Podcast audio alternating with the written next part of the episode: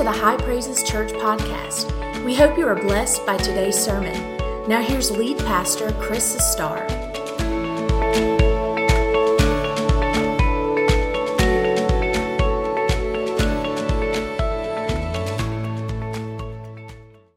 I want you to go to the Old Testament, go to the end of the Old Testament, the book of Haggai.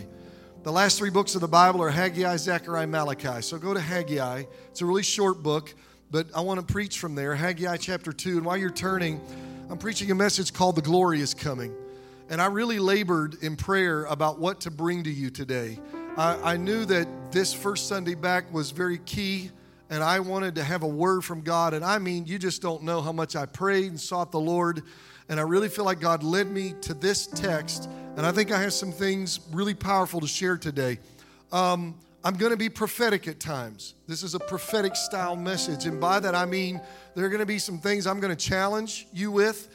And then there are also some things that I'm believing as I conclude the message that I'm believing are going to be predictive in a sense.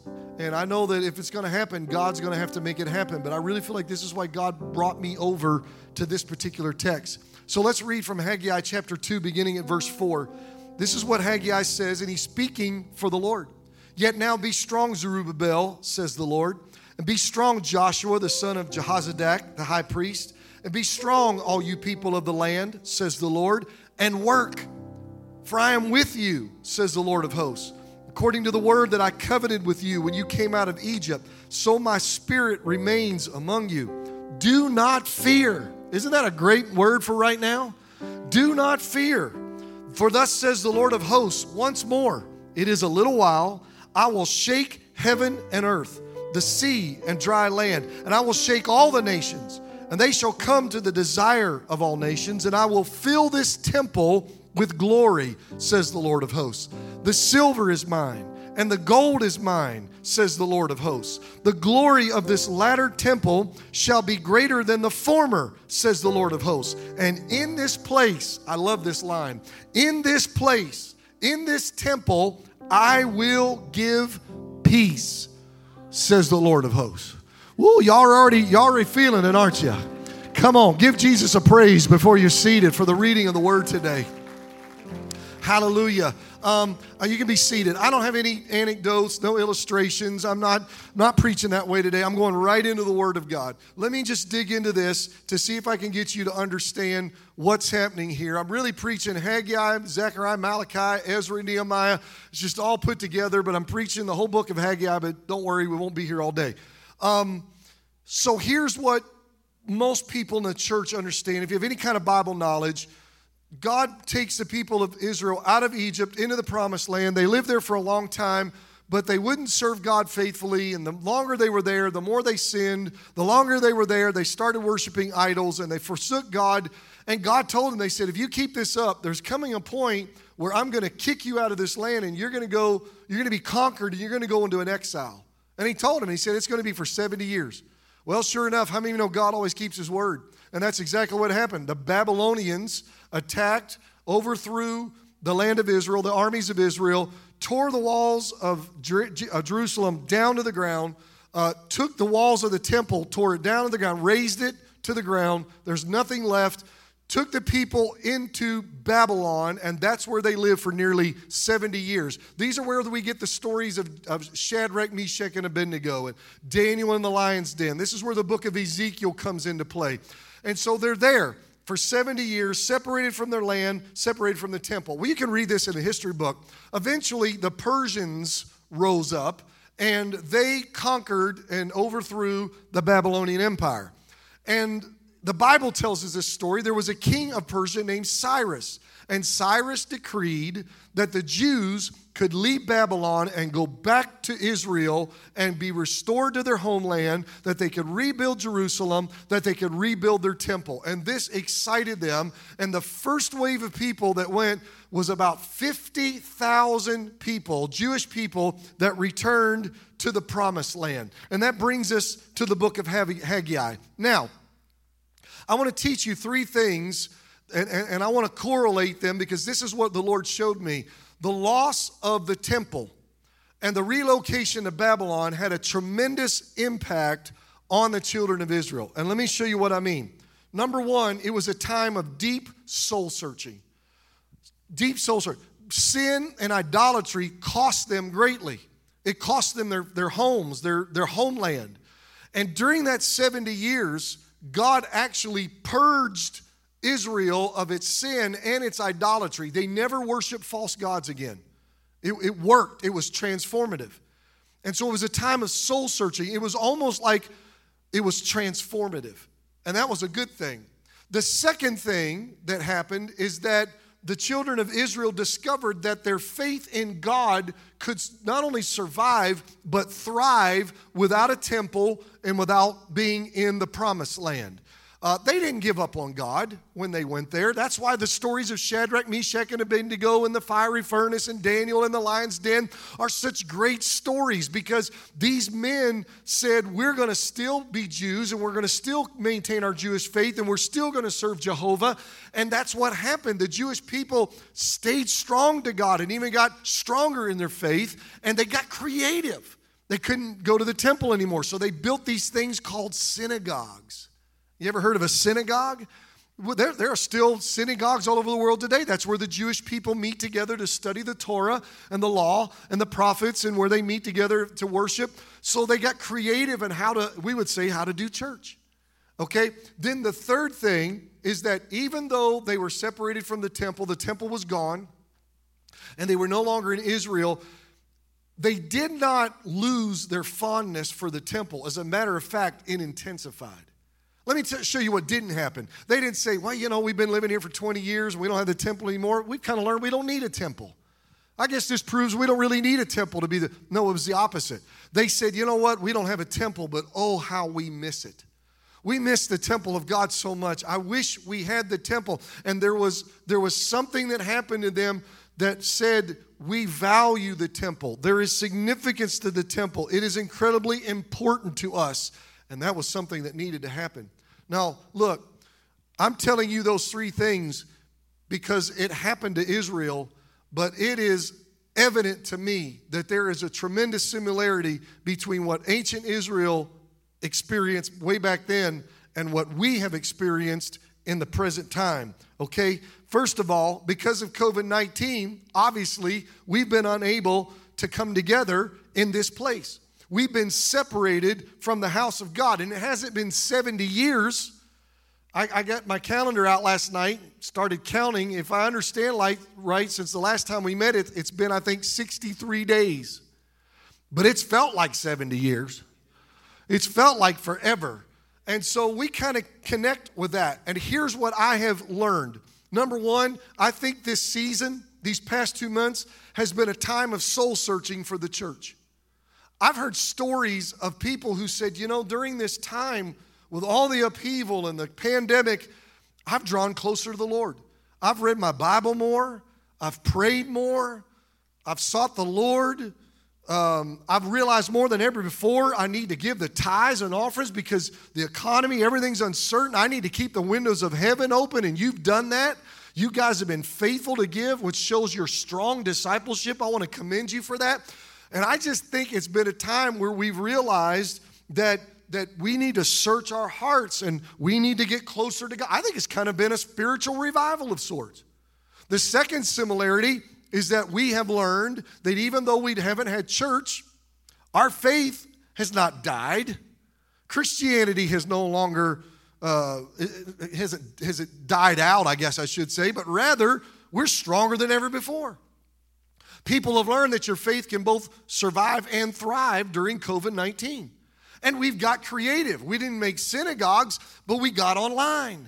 It's been amazing how through virtual church, we've been able to connect together and be together. And that's creative. And we've been using Zoom for meetings and other technologies where the youth department, the youth can meet together. And Pastor Amy's been reaching out to parents and the children. So it's very similar. Finally, the third thing is, I don't think anybody has said, already had not been coming to church some and been watching online. This just proves to me I don't need church at all. I mean, there might be one or two people out there like that, but they're the exception. Everybody that I've talked to has said to me, I miss my church. I can't wait to get back to church. Pastor, when are we going to have church again?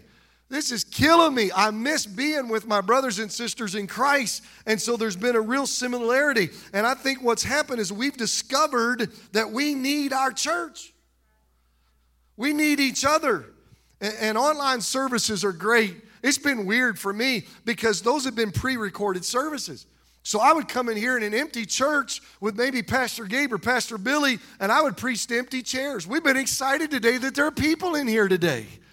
This has been exciting for us, real people. And so I preached on Tuesday night, Wednesday night, Thursday, usually Thursday. I'd come in here and I'd preach. Well, I've been just like you. I'm at home on Sunday morning watching myself preach. I was really blessing myself. Man, I really said some good things to me.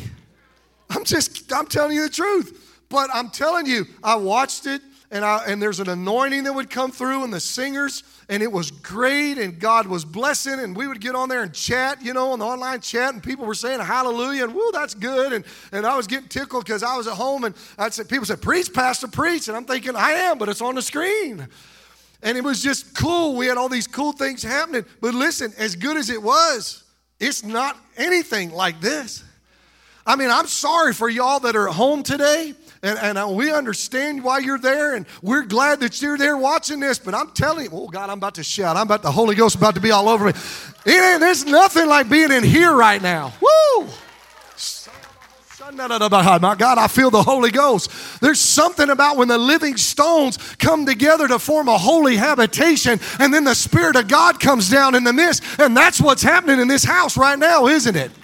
Woo, I hope what's happening here, I hope's coming through that TV screen right now.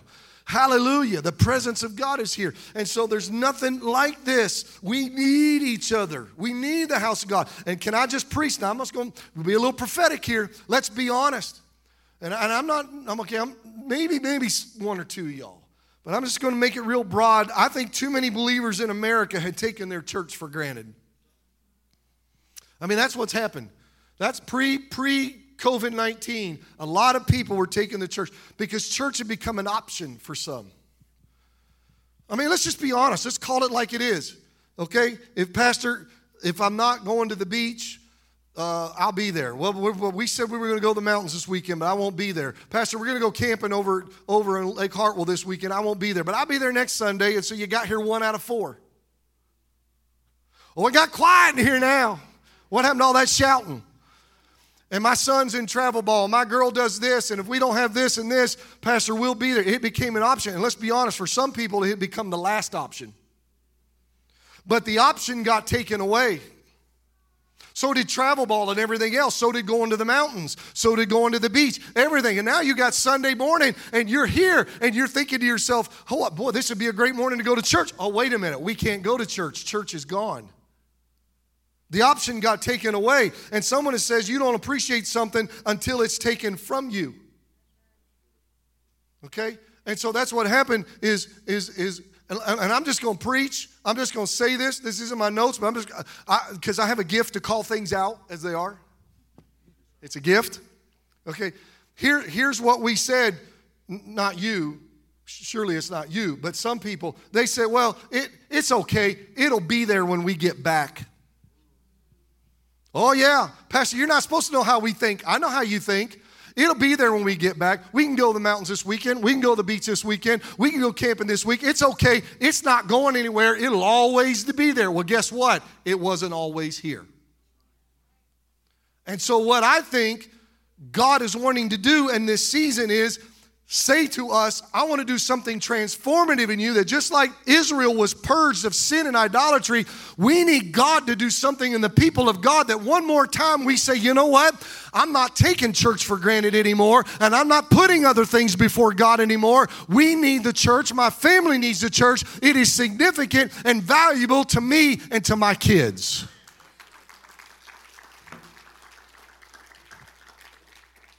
So here's the story. God ordained for a man named Ezra, there's a book in the Bible about his story, to lead the people in rebuilding the temple. And they responded, and they began, and they started rebuilding the temple.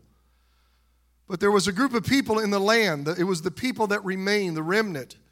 And they were a mixed race. We would know them from the New Testament as Samaritans. They did not like the fact that the Israelites were coming back and rebuilding the temple and rebuilding the walls and sort of taking over. And so they rose up in oppression against the children of Israel and terrorized the people. They were terrorists, and it worked. And paralyzed by fear, they stopped building the temple. And it wasn't 16 days or 16 hours or 16 months. It was 16 years. They relegated God's house to second place. They lost their passion. They lost their love. It was there initially, but when fear came in, it all went out the window. They lost their concern. And they would feel guilty. They would feel guilty, and they would say, well, I know we should get back to building the church, but you know what? Now is not the time. Now is not the time to build the temple. And this is in the book of Haggai. Now is not the time to build the temple. Isn't it amazing how we'll say, oh, this isn't the time. This isn't the right time. I'll come when I make time. I'll get saved when I'm through living my life. When I'm older, I'll get saved. I'll get busy for, when you're going to get busy for God? Well, now's not the time of my life. I've got the kids. We've got too much going on. Well, when are you going to get involved in the church or get involved in the kid? I can't right now. I don't have the time because my business is going right now. I've got to give all my time to my business. One of these days, your business is going to burn up in fire, and the only thing left standing will be you and the kingdom of God.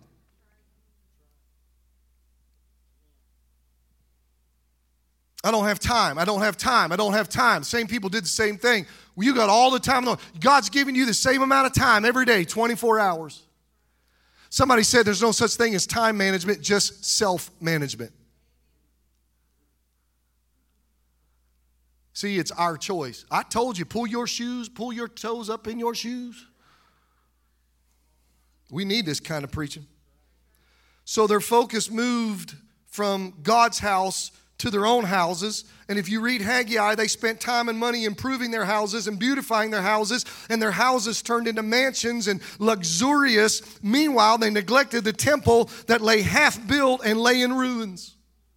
And so here's what happened. This displeased God, and he sent drought in the land, no rain. And this resulted in inflation and poverty and food shortages. And they just thought it was natural. It was just a naturally caused event. And then the prophet Haggai showed up and began to preach, and he said, oh no, that drought is just not caused naturally. That drought is from the Lord. And the lesson was clear. They were neglecting the house of God, and God wasn't happy about it. And let me just tell you this morning, God takes pleasure in his house just like you do in your house. Have you ever stopped to think about that?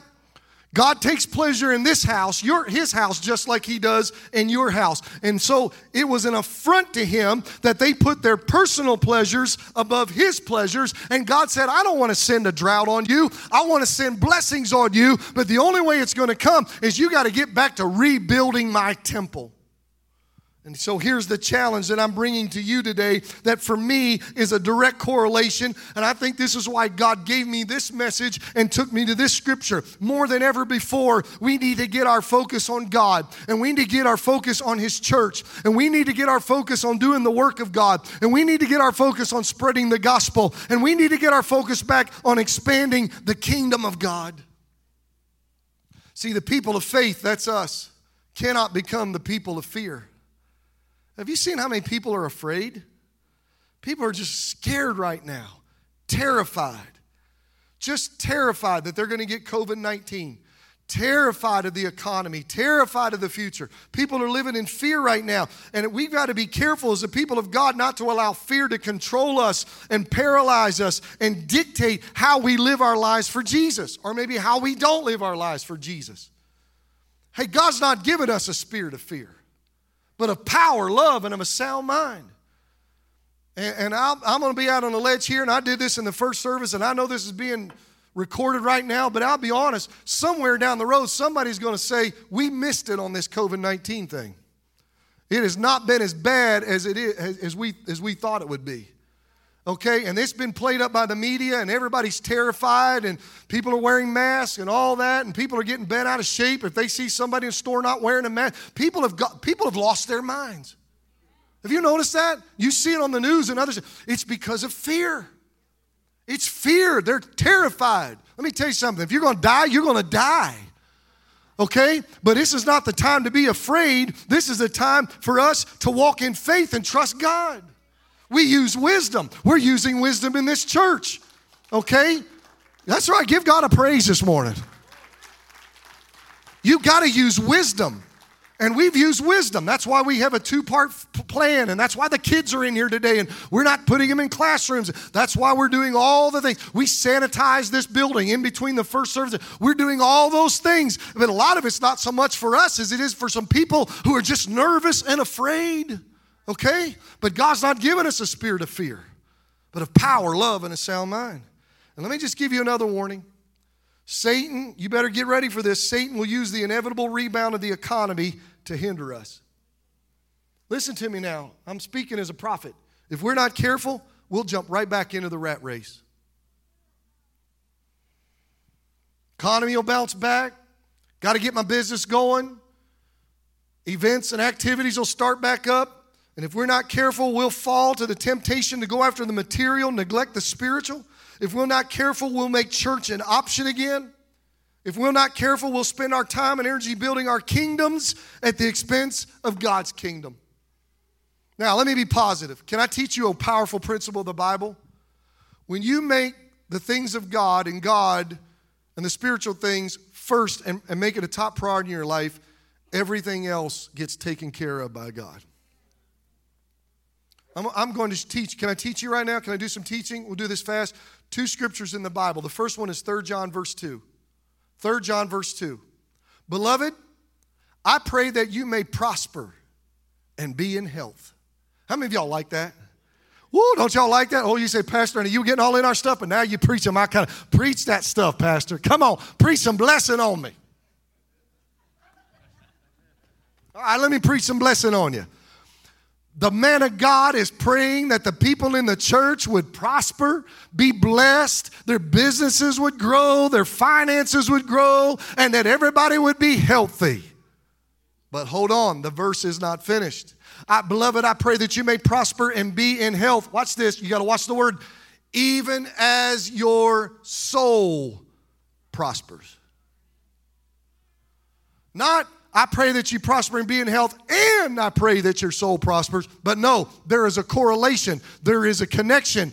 There is a stipulation, even as your soul prospers. John said, I want you blessed. I want you healthy, but it is contingent upon your spiritual blessing and your spiritual health. And as long as you're prospering in your growth in the Lord and serving the Lord. I read the whole book of Ecclesiastes this week. And the book of Ecclesiastes says, work your job, make money, eat, drink, go to restaurants and eat at home and grill you a steak. If you got enough money, you can do it. Buy a boat, go enjoy the fruit of your labor. But he said, here's the end of it. That's not what's most important. Fear God, keep His commandments, because you're going to have to give an account to God one day. So you have to put the spiritual things first. I want to give you another scripture, Matthew 6:33. But seek first the kingdom of God, and seek first His righteousness. Okay, let God rule and reign in your heart. Do what pleases God. Live right. Treat people right. And then he said, those are spiritual things. And then Jesus said, and then all these other things in life that you go running after, they'll be added to you. You won't have to run after them. God will run after you and give them to you. We wear ourselves out going after things that will burn up in a flame of fire one day. But the things of the kingdom are what matters the most. So the people of God responded to the Lord's commands in two ways. They feared the Lord and they obeyed the Lord. They feared the Lord and they obeyed the Lord. Let me tell you what the fear of the Lord is. The fear of the Lord is a deep reverence for God. The fear of the Lord is being in a continuous state of holy awe before Him. You don't ever get too flippant with God. You just need to look at God and go, wow, I'm overwhelmed. He is divine. There's nobody else like Him. I'm just a man or a woman. I'm a human being. I'm a mortal, but He's immortal. I'm finite. He's infinite. I'm powerless. He's all-powerful. I don't know much. He knows everything. I'm limited in time or space. He's everywhere. You're awesome, God. You notice your worship is a whole lot better in the fear of the Lord. when you just, you're overwhelmed. And that's what happened. The people of God got their eyes on God and saw him and were overwhelmed. Now watch this. When the Jews got their eyes on the Lord and gazed upon his power and might, you know what it did? It eliminated, eradicated, erased the fear of their enemies, the fear of the bad reports that were being given, the fear of the future. And then Haggai says that the Lord stirred up the spirit of the leaders and stirred up the spirit of the people, and they got busy rebuilding the temple of God. And y'all, if there was ever a word for the church, this is it. We are inundated with bad news. We are inundated with these reports, these false reports. We are inundated with terrifying statistics on every hand. They're pumping them out every day. And we're looking, you know, some of us were saying, hey, in South Carolina for the first time yesterday, that's how we're so wrapped up in these reports. You know, we had more, there were still additional cases, but for the first time yesterday, there were no deaths reported. Well, hallelujah, that's good news. But we're tied up in all of this, see? And it's all so fearful and terrifying. You say, Pastor, so what do you want us to do? Here's what I want you to do. I want you to set your eyes on Jesus. I want you to get your eyes off of what you see around you and put your eyes back on Jesus. I want you to get in the Bible and listen to Jesus. I want you to hear the words of Jesus. Stop listening to all the epidemiologists and Dr. Fauci and Dr. Birch and everybody else and all these conflicting reports. I know we're going to hear them. They're on the news, but don't let them determine your, my God, I feel the Holy Ghost. Don't let them determine your spirit and your attitude and whether or not you're afraid and your nervousness and your mental and emotional state. Don't you do it. You get your eyes on Jesus and listen to Jesus. I've been waiting all morning to get to this part of the sermon. When I was growing up in the black churches, they used to sing, whose report will you believe? We shall believe the report of the Lord. I said, whose report will you believe? We shall believe the report of the Lord. I said, whose report will you believe? We shall believe the report of the Lord. And they'd go all over the place. Y'all clapping over me singing a black song. The band's jumping right now. The band's saying, oh, I wish they could. Yvette would be up here double timing right now. But you know what? The reason I got that in my head, and I couldn't wait to get to this point in the sermon and preach it, is because that's the question to all of us. Whose report are you going to believe? And if you believe the devil's report, if you believe man's report, it's not going to help you and it's going to shake you. But if you'll say, you know what? God is still in charge. God is still on the throne. God is still the Lord God Almighty, El Shaddai. He's in charge and everything's going to be all right. My God, I wish somebody just praise him in this house. Hallelujah. He is the sovereign God. And so here's my prayer. My prayer is, God, stir us up. Do like you did to those people and stir us up. Arouse us, waken us, kick us and say, get up, get busy, get to work, because there is work to be done. We need to get busy for the kingdom's sake. Like Samson, some of us need to pray, Lord, remember me. Touch me one more time. Don't pass me by, God. Use me, use me. I need your touch. And I'll be honest, I'm praying this. I'm praying for a lasting work of God in the people of God. I'm praying for a transformative work of God. Just like sin and idolatry was purged out of the people of God, I'm praying, God, do something in us. How many of you remember 911? Okay, I know not everybody was around 911, but a lot of us do. And everybody remembers where you were, okay, when 911 hit. What a horrible, horrible time. What a horrible, horrible day. And I can tell you way back then in 2001 when 9/11 happened, everybody went to church. People all over America, unchurched people, ran to church. Everybody was shook. Y'all remember that? And it lasted about 2 weeks. 2 weeks. And then things started panning out and going back to normal. And when it did, all the people who ran to church quit coming. And I have been crying out to God, God, don't let that happen again out of this pandemic.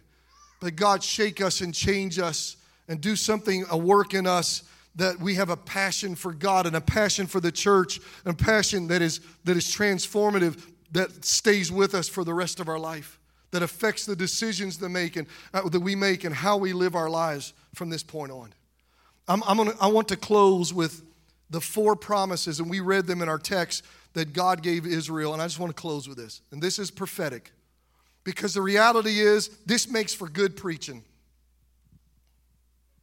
You with me? What I'm preaching right now makes for good preaching. But if God's not behind it, that's all it's going to be, is good preaching. So I need God. We need God. We need God. If this is going to happen, God's got to make these things happen.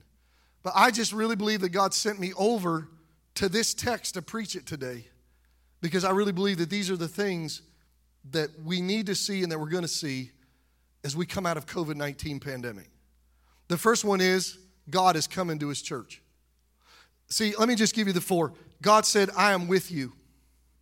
My spirit remains among you. Number two, an influx of people will come to this temple from everywhere. Number three, the temple will be filled with divine glory. I like that. How about y'all? And number four, people will discover peace in this house. Let me show you what I think God's going to do. I think God's going to do the same thing as we come out of COVID-19. God is coming to his church. The Spirit of the Lord is here, isn't he? You know, I put this in my notes. We may have left the church, but the Holy Spirit never left us. He never left us. He stayed right with us. He's here. And y'all, people need a church where God is. People need a church where God shows up. And you say, well, isn't that in every church? Unfortunately, no. Unfortunately, there are churches, they have a program, and some of them are older, and some of them are state-of-the-art, contemporary, but it doesn't matter. It's all about man, and it's all about the presentation, and somebody comes in, and they never experience God. They walk out, and they never experience God. And I pray, God forbid, that ever happens at High Praises Church. I don't ever want that to happen here. I want people to come in and sit, and it might be crazy, or it might be more subdued, doesn't matter about the effect. I want people to sit there and say, whew, I feel something. Something's touching me. I feel God. I hear the voice of God. I feel like God's dead. If it's a sinner, I want sinners under conviction. If it's backsliders, I want backsliders under conviction. If it's God's people, I want them feeling the touch. If they're hurting, I want them to be healed. If they're struggling, I want them to find strength. If they're having doubts, I want them to have faith. If they came in hopeless, I want them to walk out with hope. Come on, somebody. The only way that happens is Jesus has to be in the house. Where the Spirit of the Lord is, there is liberty. In his presence, there's fullness of joy. And at his right hand, there are pleasures forevermore. And I believe that we're going to have the manifestation of God's presence like we've never seen. How many of y'all feel him right now? I feel him in this house. So not only is God's coming to his church, but people are coming to the church. He said there's going to be people, an influx of people from all of the nations that come to the temple. He said, come to the desire of all nations. And if you read it, it's talking about the temple is going to be the desire of all the nations. He's going to shake the nations, and they're going to shake loose from all their other false gods and say, we need to get to God's house. And I just believe that we've seen this online where people have connected with churches virtually. I've talked to pastors who might pastor a church running 50, but they're talking about how they've been doing online these last 2 months. They said, we're reaching 120 people outside of our church. You know, we're reaching people above and beyond. And they're saying we're reaching people all over America. Some people are even having viewers around the world. This whole thing has pushed the church into the digital age, into a whole new realm of ministry. But like I said, that's going to continue. And thank God we were on the cutting edge, on the front end of that. But listen to me. People still want to come to a house of God where they can get answers and where they can connect. And I think we're going to see an influx of people coming back to the house of God. And then the glory is coming. The glory is coming. What is the glory? The glory is God's identification. The glory is how you recognize God is in your midst. And I am praying not just for a manifestation of God's presence, but I am praying for a manifestation of God's power like we have never seen before. I'm talking about miracles, signs, wonders, healings, deliverances. I'm talking about God doing things that the only explanation is God did it. And I thank God for what he's done the last 21 years in this church, but I believe that the next 21 years are going to be even greater. And like he said, the greater of this glory of the temple, the glory of this temple is going to be greater than the glory of the previous temple. And I'm telling you, I believe that whatever God has done the last 21 years of High Praises existence, God's going to do greater things. Anybody in this house believe that? Anybody in this house want to see that? Where God does even greater things than we've ever seen before. See, I know some of you who have been with me now for all these years and older, we can tell stories of the glory of God. We can tell stories of miracles and healings and powerful things that God has done, and that's awesome. But there is a whole generation coming behind us, whether it's the millennials or Generation Z, and there'll be the kids after them who are saying, you know what, we like to hear those stories, and those stories are cool, but we want our own stories. We don't want to just hear about what God used to do. We want to see God do something in our day, and I do too. I want to see God move. I want to see God work. I want you to have your own stories of the miracles and the healings and the deliverances and the power of God in these last days. I'm praying for it. I believe the glory's coming. I believe y'all need to come every Sunday ready for something powerful to happen in this house. So God is coming to his church, and people are coming to his church, and the glory is coming to his church. And this is the last one. I believe what's going to happen this post-pandemic is that sinners are going to come to the church. And more importantly, sinners are going to come to Jesus. I love that last line in Haggai that we read, verse 9 of chapter 2, where he said, and people in this house, people will find peace. And if you're in sin, you don't know Jesus, you're miserable. There's an internal conflict that's going on inside of you. There's a conflict between you and God. The Bible calls it enmity. You're at war. You're full of guilt for what you've said and done. You're full of fear because you're afraid you're going to die in your sleep and wake up in hell. You're full of shame because of the disgrace of what you did, the wrong choices and actions you've made. And shame is a terrible weight. It's just horrible. There's no peace. You cover it up with alcohol and drugs or affairs or relationships or work or whatever. Pick whatever it is. Pick your medicine. And all it does is just gloss over the surface. But when that thing wears off, the stark reality is you're still away from God. But we have an answer, y'all, and it's the gospel of Jesus Christ, and it's a gospel of peace. And when people hear the good news about Jesus and what he did and what he can do, everything changes. God saves and restores. And somebody said, when you are at peace with God, it's only then that you know the peace of God. Let me say that again. It's when you are at peace with God that you only know the peace of God. And when a man or a woman who's in sin humbles themselves, confesses their sin, asks for forgiveness, repents and turns from that sin, and takes and receives and confesses Jesus as their Lord and Savior, y'all, the guilt, the fear, the shame goes. The enmity with God is eliminated. He's no longer your foe. He becomes your Father. And peace comes in. Peace, joy, and love like you've never known. And y'all, I'm telling you, till the day I retire, or die, or whatever happens, I want to see people. I want to finish my life. I'm still young. I'm 54, but I'm just telling you, I want to spend the rest of my life helping people come to peace with God.